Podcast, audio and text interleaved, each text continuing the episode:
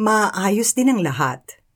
Alam nating sa lahat ng bagay ay gumagawa ang Diyos para sa ikabubuti ng mga nagmamahal sa Kanya, silang mga tinawag ayon sa Kanyang layunin.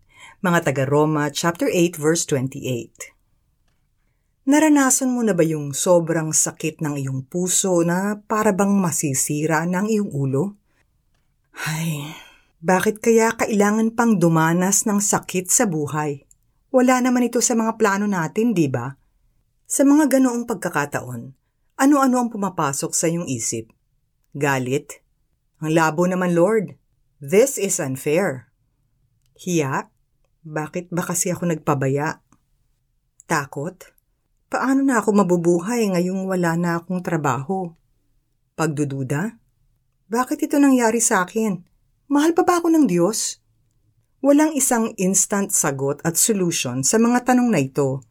Pero lagi mong isipin na hindi ka nag-iisa. God is always with you. Kahit sa kabila ng sakit ng kalooban at katawan na iyong nararamdaman, nariyan ang Diyos at yakap-yakap ka niya. Tandaan din natin ang napakagandang pangakong matatagpuan sa Roma chapter 8 verse 28. Alam nating sa lahat ng bagay ay gumagawa ang Diyos para sa ikabubuti ng mga nagmamahal sa Kanya. Silang mga tinawag ayon sa kanyang layunin. Hindi man natin maunawaan ngayon kung bakit may hindi magagandang nangyayari. Ipaalala natin sa ating sarili na may ginagawang mabuti ang Diyos.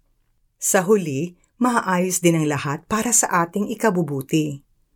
Kaya magpakatatag tayo sa biyaya ng Diyos. Dito tayo lalago at titibay. Basahin at isapuso natin ang kanyang salita i-declare natin ang mga pangako ng Panginoon. Umawit tayo at sumayaw. Let's hang out with encouragers who have strong faith. Manood ng mga testimony ng mga taong nagtagumpay. At sa halip na magmukmok, maghanap ng mga taong maaari mong matulungan. Taking the focus away from ourselves and helping others add joy to our lives. Garantisado. Manalangin tayo. Lord Jesus, Ikaw ang ilaw sa pinakamadidilim na oras ng aking buhay. Alam kong nariyan ka at niyayakap mo ako. Inaayos mo ang lahat para sa aking ikabubuti. Akayin mo ako sa mga taong may matibay na pananalig sa inyo. Bigyan mo ako ng pagkakataon na makapagbigay din ng kalinga sa ibang nagdadalamhati. Sabay-sabay kaming magpupuri sa iyo, magtitiwala, at magtatagumpay sa pamamagitan mo dahil ang iyong pagmamahal sa amin ay tapat.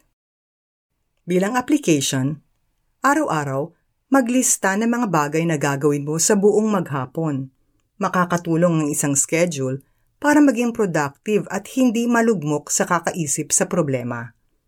Alam natin sa lahat ng bagay ay gumagawa ang Diyos para sa ikabubuti ng mga nagmamahal sa Kanya silang mga tinawag ayon sa kanyang layunin. Mga taga-Roma, chapter 8, verse 28. Ito po si Celeste Andriga Javier, former executive producer ng 700 Club Asia. Kahit gaano pa kabigat ang iyong problema, sa huli, aayusin ng Diyos ang lahat.